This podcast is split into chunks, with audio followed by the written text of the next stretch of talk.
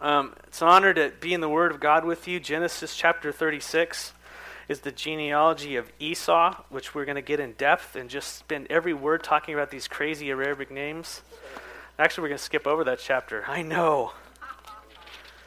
But Genesis is the book of genealogies. That's what it is. That's how it's broken down. That's how you find out what's going on in there. In the very beginning, it says, and this is the record of the creation of the heavens and the earth, and this is this is the lineage of Adam, this is the lineage of Noah, this is the lineage of that's how it, the book is broken apart. And so that's why, as you keep on going in here, you'll see uh, a story. This is the lineage of Abraham, this is the lineage of Isaac, and Jacob, and then it breaks off into Ishmael and Esau, and obviously these things. It's just keeping track um, of all of the people who were connected to the people of faith, and also the uh, obviously the seed which is Jesus Christ coming down through the ages through these people. Uh, but Genesis chapter 36 is the genealogy of Esau, who is, uh, they, those, those descendants are known as the Edomites. You would want to know them if you were a Jew because they are your enemies. Even though they're, they're your cousins, they are your enemies. Uh, they would give Israel trouble and would not let them pass through the land when they're coming out of Egypt after 400 years of bondage. Remember, we're before that in our story right now. We're trying to we're we're getting to Joseph today, which is how they get into Egypt, and then they spend another 420 years in Egypt, and then they get pulled out, and then they have this 40 year journey in the wilderness. Well, the Edomites wouldn't let them cross through their land during that time. Um, something interesting to note, just for you Bible scholars out there, Herod the Great, he was an Edomite. He was a descendant of Esau. He was not a descendant of Jacob, and so. Uh, that's something to keep in mind as you're reading about the, that interaction there. Also, verse 12 of chapter 36, it says Esau would have a grandson. His name is Amalek. And we know who the descendants of Amalek are the Amalekites, right? And those are the one of Israel's most notable enemies. Uh, ran King Saul through a lot of other things. So, um, so Genesis, the book of genealogies, and these are the descendants of Esau in chapter 36. We're not going to go through it now. And so feel free to read it on your own, as I always say, for extra credit chapter 37. I know you wish we could go through Genesis like this. It ain't happening. But chapter 37, 25% of the book, we're entering into the story of Joseph. But notice how it starts. It says Jacob lived in a land where his father had stayed. And says this is the account of Jacob. But then it tells the whole story of his descendants. It's saying, that's how, again, this is how the Bible divides it. This is the story of Jacob and his kids, and it's t- talking about the 12 tribes. We finished uh, in chapter 35. At the end, it said, And Jacob came home to his father Isaac. Oh, I'm sorry. Uh, chapter 35. Yeah, in verse 23, it says, Jacob had 12 sons. And it says, The sons of Leah were Reuben, the firstborn of Jacob, then Simeon and Levi, Judah, Issachar, and Zebulun.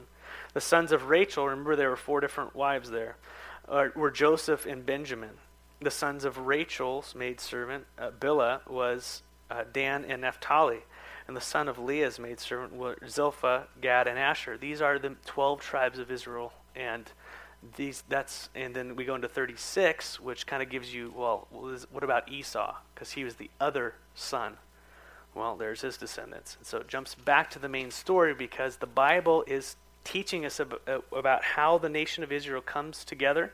And more importantly, it's narrowing down to the person of Jesus Christ through all these people. And so we have chapter 37. 25% of the book of Genesis is focused on this story, particularly on Joseph. And I have to ask myself, why, why is it that, uh, that it's focused on the, the person of Joseph and his story?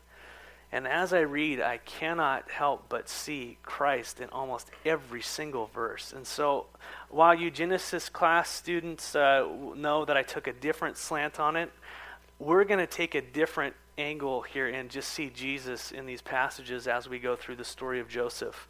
And so, that is the angle that I think uh, the Holy Spirit is leading us in. Uh, and just to see Jesus here, uh, what is it, 2,000 years before he's actually uh, on the earth.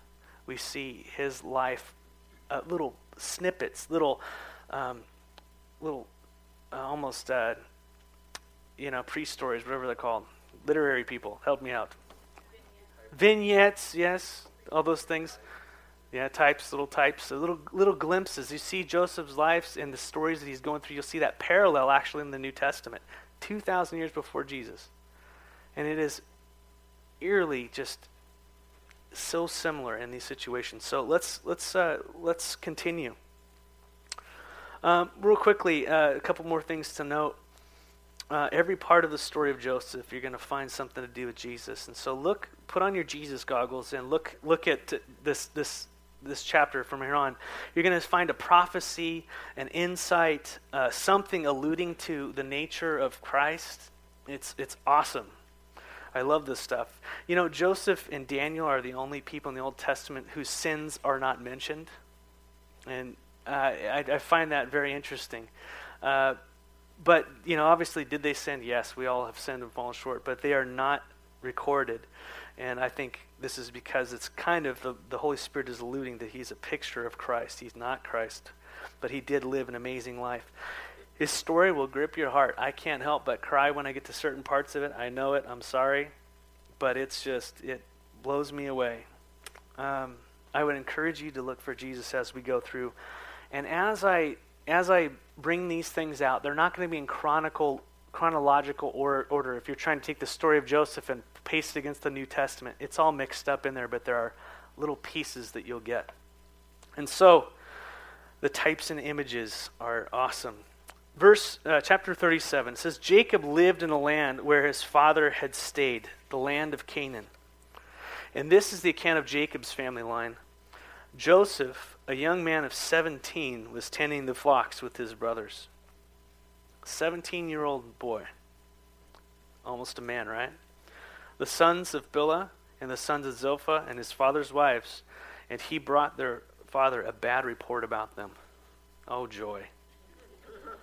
So you are the youngest, you are the favorite, and you're out there with your older brothers, all from different mothers, and uh, you decide to go ahead and bring a, a report about them. Now, Joseph, I don't think he was malicious in his his reporting. As I look at this and I see uh, the picture of Christ in here, I believe he was genuinely in concern in concern when he saw what was going on, whatever was going on and he knew that his brothers were doing evil and it contradicted his father's will. He was out there on his father's behalf looking over his assets, looking over his business, looking over what he would have happen. And he saw what was going on and he was vexed in his heart. And he, he brought it right back to his father and said, This is what's going on. And so Joseph, being in harmony with his father, he went to his father and he shared the news with him. And in this verse, we see a type of Christ. Jesus was in harmony with his Father. Jesus said, I always do the things that please my Father. Now, we want to go, he's a tattletale, he's, you know, he might have been all that. But if we look at the type of Christ, this is, this is, there's a, there's a purity, there's an innocence, there's a, a truth that is in this young man that we will see God use. Jesus said, Not my will, but thy Father's will be done, and your will will be done. The Son does nothing of himself, and other things Jesus would say. Could you say that about yourself? I don't do what I want, but only what my Father asks me to do. No, it's not. But this is Jesus' heart. And the same heart that is in Christ is to be in us. Lord, whatever you want. And when we see evil, what do we do about it? Oh, I don't want an ark. Don't want to expose it. Don't want to do these things. Don't want to rock the boat. But Jesus was in submission to the Father. Joseph, as a type of Jesus, is concerned with his father's flock, his father's plan. And as he's in this loving relationship with his father, obviously it's a very loving relationship. He sees something that contradicts his father's will, his plan, his desire, and he tells him about it. I don't know about the tendency of, of, of you, but the tendency of me would be to fear man. Wouldn't it be? To fear man? And really, as we, as Joseph faces this situation, he has the, the choice. He either responds in fear to man or in fear to his father. And that fear means reverence, respect, right? Submission. He honors his father even in his own personal pain, even if he experiences rejection, even if he experiences the torment of his brothers, which he will. And we see this in Jesus, that he did the same.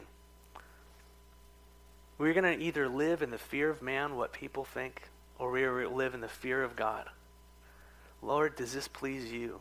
Does this honor you? Is this something that is affecting your heart? Does this make your heart happy? Are we living in that relationship or are we living in, oh my gosh, I can't do this because this and this and this? What are people going to think of? Or are we living in such a tight relationship with our Father that our lives flow out His will and we're in constant communication with Him? That's the ideal. That's what Jesus did. And this happens through the Holy Spirit in us. But we'll be either caught in one of those two situations. You know, what does this person or that group think about what I'm saying and how I'm saying it, or the perception that it might have? Or I'm going to be concerned with my Father. Does this please you? What I'm, what I'm saying, what I'm thinking, how I'm acting, how I go about things. And I believe as we tune into the Father, the Lord takes care of all the other things. He takes care of the perception. Jesus said some pretty hard things, and he said some pretty gracious things. Um, it's one or the other. And so the Bible says, Fear the Lord. The fear of the Lord is the beginning of wisdom. It also says the fear of man is a snare. And so uh, let's be people who fear the Lord. But Joseph, concerned for his father, it outweighed his brother's evil hidden, uh, his brother's evil. Um, so verse 3 says, Now Israel loved Joseph more than any of his other sons because he had been born to him in his old age, and he made an ornate robe for him. And that robe uh, could, you know, people say coat of many colors, but it, it's really many, many sections, pieces, and it's, uh, it's kind of like, it's a boss's robe is what most people think. You know, if you were a worker, worker, you had no, sleeve, it's sleeveless, you had a worker's vest. But if you were the boss, you had long sleeves and they were able to tie up and you could put parchments in there for writing down what people did or did not do or whatever and so he was kind of given this this symbol of authority and love here from his father. And so the other sons were jealous of this relationship that Joseph had with his father, uh, that he was favored. And you know, as you think about it, this would be the same as the scribes and the Pharisees with Jesus. The favor that the father had with him, the love that he had for him, and the jealousy that they had over that situation that caused them to reject him. His brethren rejected him. He came to his own, but they accepted him not. But verse 10 when he told his father, as well as his brothers, uh, his father rebuked him and said, Hey, I'm sorry, what did I do here? Ah. Mm, what did I do? Yeah, I, I think I found that. What did I do to myself? All right, verse 4, going back to the real text here. Cut and paste kills. When his brothers saw that their father loved him more than any of them, they hated him and could not speak a kind word to him. So Joseph, he had a dream. And when he told his, to his brothers, they hated him all the more. He said to them, Listen to this dream I had. Uh, we were binding sheaves of grain out in the field, when suddenly my sheaf rose and stood upright, while your sheaves gathered around mine and bowed down to it awesome dream for a 17 year old to share with your older brothers. hey, guess what? We had the sheaves, you know, the groups of wheat tied together, and they're all stacked up. Mine's all tall in the middle. And guess what? All yours, they all bowed down to mine. Just wanted to let you know that, brothers. Oh, gosh, I can't believe that. And then he had another dream, and he told, his, told it to his brothers. Listen, he said, I had another dream, and this time the sun and the moon, the eleven stars, were bowing down to me. And when he told his father as well, uh, as well as his brothers, his father rebuked him and said, What is this dream you had? Will your mother and I and your brothers actually come and, uh, and bow down? And Joseph had a. Oh God, that's what I did. I cut and pasted my mind out here. my goodness, I am so sorry. I thought I read this. Anyways, verse 11, they were jealous. So Joseph is already in this situation where his brothers uh, were not on the best of terms with him. He's after that bad report Joseph gave his father concerning the evil acts they did, and then Joseph, he has the boss's coat. He's his dad's favorite, so much so they don't even want to speak a kind word to him. And then Joseph, he has this dream, and he shares it with his brothers that they're all going to bow down to him. And now Joseph has another dream, and he shares it with his brothers and his father that they're all going to bow down to him. And at first, Jacob is upset. And he says, Hey, this is out of line. But then we read, then he cools off, and something in him says, Hey, I'd better keep this in my heart. That's a couple times in, in Scripture. We see that with Mary. She had kept those things in their heart to see if they would come true. Something about Joseph, something about his character, something about who he was, said God is going to do great things through this person. Let's wait and see what happens. Now, it could be that Joseph was dealing with pride here, but I have a sneaking suspicion as we look at him as a type of Christ that Joseph was an honest young man, that he was honest, and that he had truth and he had integrity, as we will see. How many of you like honest people? How many of you like truthful people, people with integrity? How many of you like people who flatter you?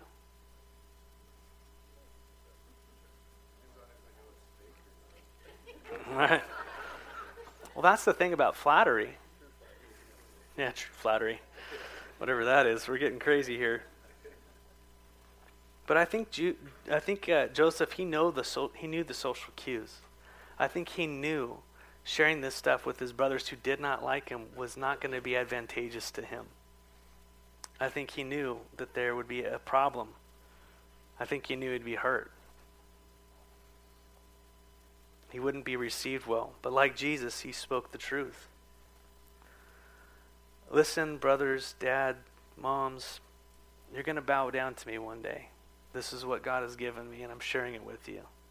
That's a hard message to give. That's a hard message to share.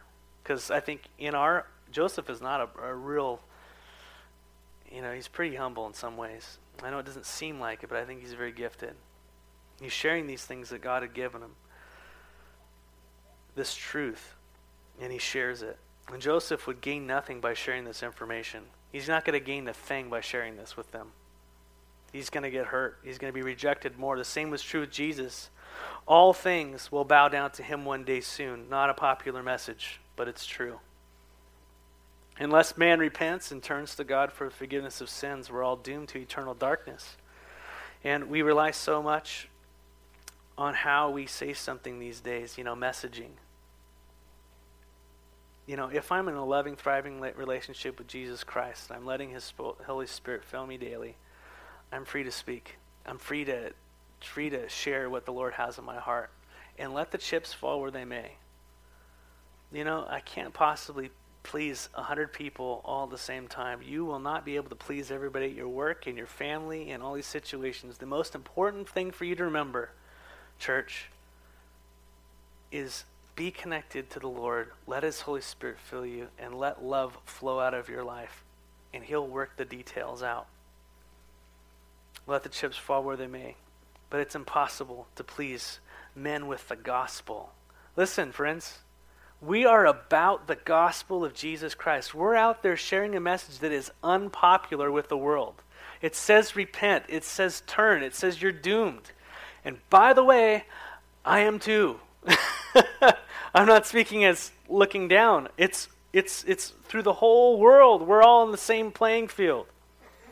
It says, humble yourself. Humble myself before God. And you will have eternal life. Joseph had a difficult message, but nevertheless he shared it. Even by today's standards, it comes off as prideful, doesn't it? But in them later bowing down to Joseph, this coming true, this prophecy coming true, they would actually receive life. They would receive the health that they need. They would receive the sustenance they need in a time of great, unbearable famine. We'll read about that. But, church, preach the truth in love. Don't flatter people. You know, don't don't tell them false things to gain their ear and because what you're really doing when we flatter people is we are we're hoping they like me. It's a self love. You know? But if we can be those people who speak truth into people's lives, not cutting them down, but speaking truth. That is something that is going to be salt in their lives, and it's going to encourage them, and they'll know you love them as you follow it up with your actions, right? And so Joseph had a, a difficult message. You know, we're not here to get people to receive us. I have to remind myself that. We're not here to get people to receive me. You know, we don't flatter people into the kingdom, we don't coerce people into the kingdom. We love people into the kingdom, but love has truth all over it. Those two are inseparable, I think, in God's kingdom. For God so loved the world that he gave his only Son, Jesus. Why? Because the world is dying. The world is sin. It's rejected God. It's in rebellion. And they're already under condemnation. And they need to be saved. That is why God's love compelled him to send Jesus. That's not a popular message. But if we try to just say, hey, come to Christian culture, you've missed the gospel. You come to the person of Jesus Christ, and the person of Jesus Christ, there's a cross. That is the door. And there's no other way in. And so, while people love to hear messages that are upbeat and encouraging and, you know, hey, I'm just running with Christ today, you know, and all this type of stuff, I think there's a place for those things. But when we walk into situations in churches and we're listening to teachers or whatever it is who, do, who don't talk about the blood, talk about the things that the disciples emphasized. When we read the scriptures and we see what they emphasized, they talked about repentance, they talked about forgiveness of sins, and they talked about how to live the Christian life, how to now walk in Christ, how to love one another. And if we walk into a church or listening teachers or, are opening books that are influences con- influencing us contrary to the truth, be careful, church. Be careful. I try to, when I teach, teach what it's saying, bring it back to Jesus, because it doesn't get much deeper than that. He's, he is the, the depth, He is the milk and the meat, and we need Him in our messages when we share people. He is the, he is the conviction we need, He is the repentance we need, He is the love we need, and He is the strength we need, He's the forgiveness, He is all those things. So preach Jesus, not flattering or try to manipulate people into the kingdom. Share the truth. We lack truth in our culture. But Jesus spoke this way, just as, uh, as Joseph did, and perhaps you will experience rejection like Joseph is going to. Verse 12 says, Now his brothers had gone to graze their father's flocks near Shechem. What do you know? Sin City.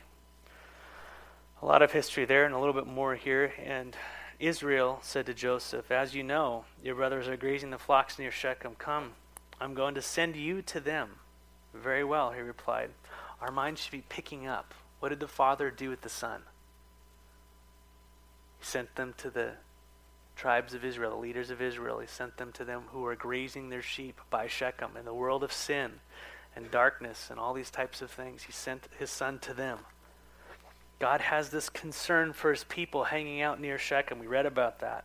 In sin and depravity, he sends his son to check on them, to help them out. And the son willingly goes. God the Father knows that his son is going to be in danger when he does this. His son knows he'll probably be in danger. But that love overrides that. And so Joseph says, You got it, Dad. Here I am. In the King James, right? And so he said to him, Go and see if all is well with your brothers with the flocks, and bring, them, bring word back to me. And then he set him off from the valley of Hebron.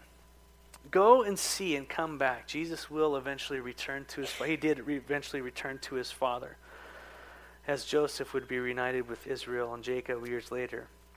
But so the father sends his son from the valley of Hebron. Remember, uh, he sent him to Shechem. Remember what Hebron means? Fellowship. He sends him out from fellowship to Shechem, to that place of sin, out of the Father's presence. And Jesus would experience that separation of fellowship on the cross. where he would take our sins. He became sin for us. The things that you've done, the things that you will do, were put upon him. He was separated for God. Jesus was rejected so that we might be accepted. I love that. But he was separated. So, verse 14 when Joseph arrived at Shechem, a man found him wandering around the fields and asked him, Hey, what are you looking for? He replied, I'm looking for my brothers. Can you tell me where they are grazing their flocks? They have moved on from here, the man answered. I heard them say, Let's go to Dothan. Great, they're out of Shechem. That's an awesome situation. The only thing is that uh, Dothan means like double sickness. So they've gone from bad to worse here.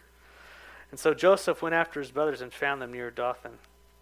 Verse 18 But they saw him in a distance, and before he reached them, they plotted to kill him. Any of those ver- words ring a bell? plotting to kill him, seeing him in a distance.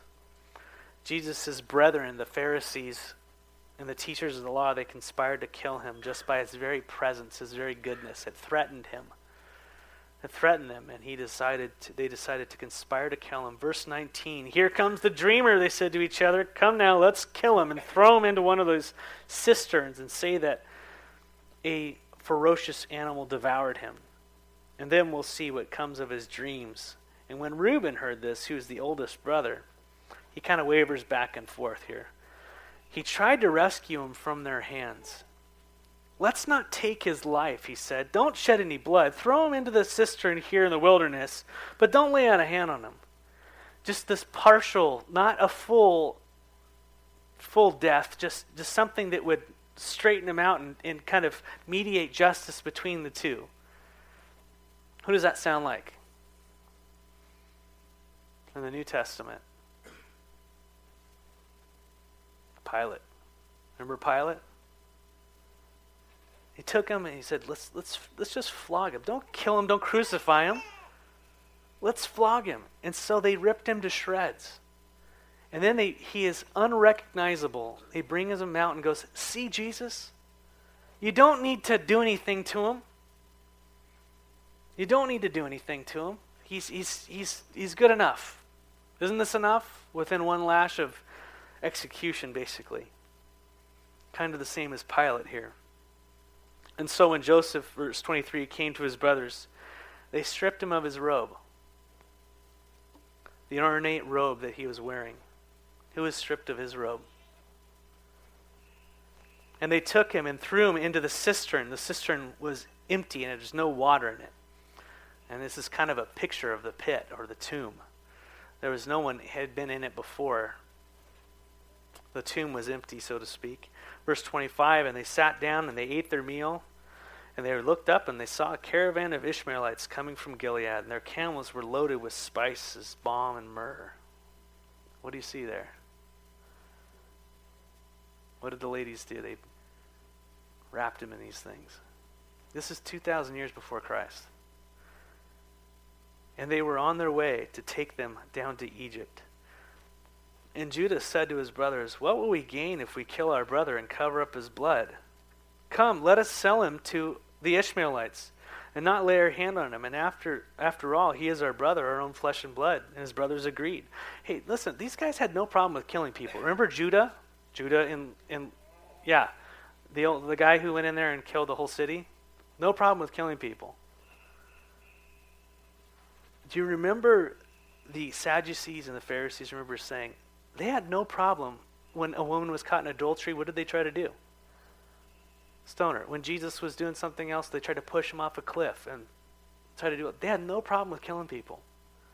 But when it came to this political, legal situation to where they wanted to have their hands clean, they said, let's let the Gentiles do it. And it's interesting that that fulfills prophecy.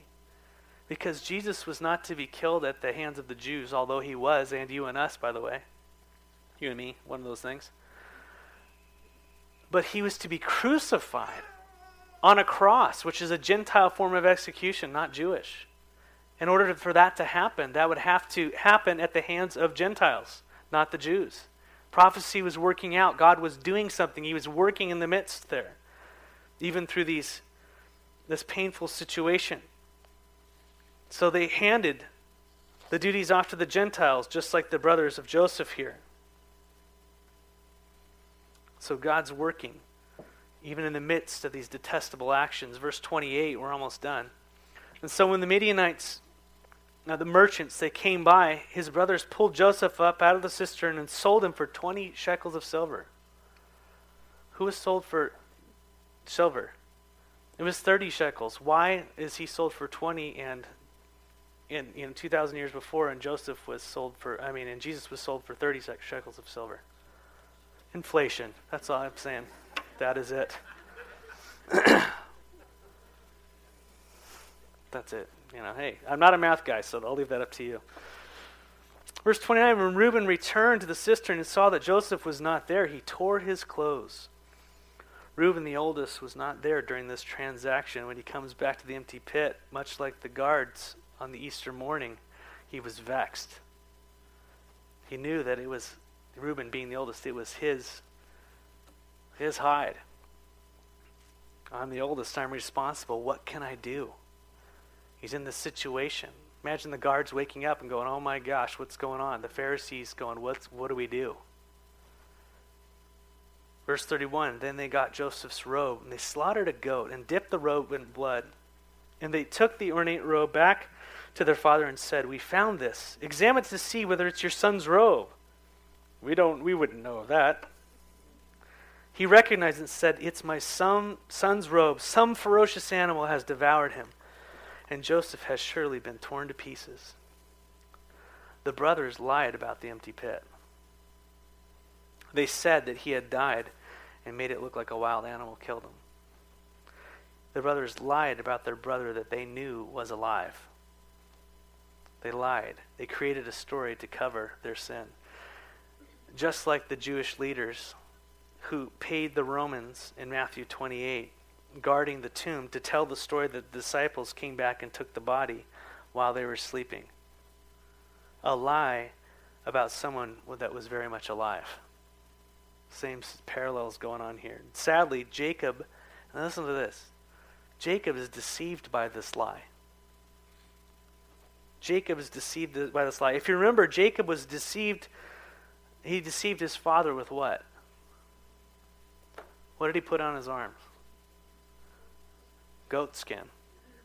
And he's deceived by goat's blood. You know, the soup and the the first strapped on his arms, he deceived his father, pretending to be his brother. And now, all these years later, Jacob is deceived by his sons by the blood of a goat. Then Jacob tore his clothes and put on sackcloth and mourned for his sons many days. And all his sons and daughters came to comfort him, but he refused to be comforted. No, he said, I will continue to mourn until I join my son in the grave. And so his father, uh, so his father wept for him. And so, in the midst of Jacob's pain over the loss of his son. He's unable to comprehend. And this is really important. Jacob is in immense pain, everybody. Listen, this church has been through a lot of pain this year. Jacob was in immense pain at the loss of his son, and he's unable to comprehend that this will actually work out to be a blessing. He's unable to see it at the moment not only to Jacob, but to the multitudes. And brothers and sisters, know that in your deepest pain that God is working his redemptive cause. He's working it. It might not seem like it. But through this story, through this horrible situation, even through people's sins, God is working and weaving a story in spite of us and through us. It might take years for His plan to unfold in your life and through your situations, but He will do it. It might take years. You might be looking at it going, oh, my son is gone, or this situation is so dark. Can never be reversed. There's no redemptive, nothing redemptive out of it, redeeming out of it. God is at work. He's at work in our fellowship. He's at work in your lives. Loves you. He has not left you and he, his plan is working through his church. I think we can delay things. I think we can frustrate the Lord and, and grieve him in our daily lives and our actions and stuff like that. But nevertheless, His love for us does not change, and His will for us, His desire to do wonderful things through us does not change. And so know that if you're hurting today or if you're suffering, that God will work through this, not saying that God caused that. I don't know those the situations to that. But know that the Lord will be working something through that. He is working through it. Keep on trusting in his goodness. And in time you will see and I will see his redemptive purpose. You know, like Jesus, his suffering and his mistreatment at the hands of his brothers that Joseph experienced, that Jesus experienced, God was working his purpose through that suffering.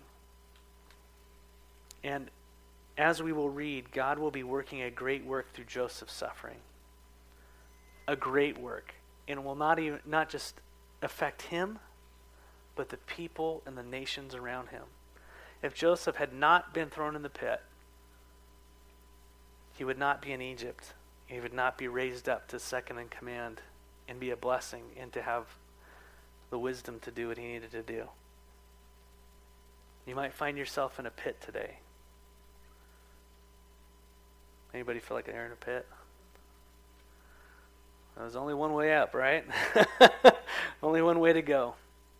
So, I know God is working his redemptive plan through us. And so, take heart in that as we kind of uh, we move forward with the story of Joseph next week.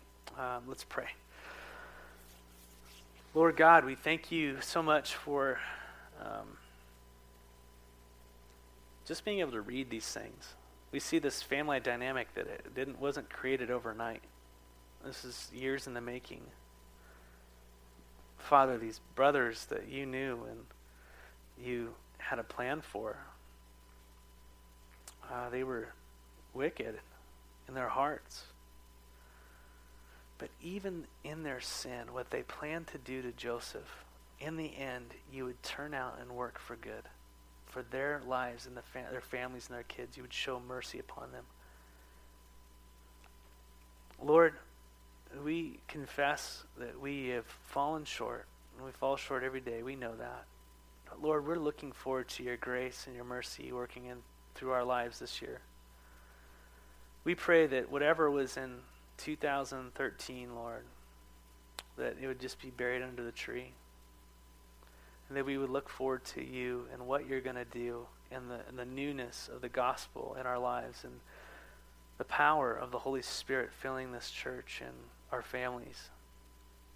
And the people that you will touch in spite of us and also through us and the families that will be changed this year, and the people that will come to Jesus and never be the same. The people in our families, the people in our work, the people that we run into just by circumstance uh, in the store. Lord, will you guide our steps? Lead us by your divine providence, Lord, into those circumstances and situations where we will be a salt and light. Father, help us to speak truth and to love. Your message is clear. The world needs a Savior. Every heart knows it. It's not up to us to convince or convict. It's that that's the work of your Holy Spirit. Let us be that salt and light, Lord. Father, we, we pray for the families who are experiencing grief in our fellowship. We pray that you would encourage them today, that your Holy Spirit would comfort them by these words, that you are with them, you are working something through this. And Lord, we pray for those who have family members far away. We ask that you would uh, continue to minister to them. Lord, we ask that you would unite this church in the gospel of Jesus Christ to a, a deeper level than we've ever been in our personal walks and also as a church. Lord, you are the depth. You're what we need. So, Jesus, be, be all to us this year. Father, thank you for the gift of your Holy Spirit, the gift of forgiveness, and the provision that you've given us to walk victoriously this year.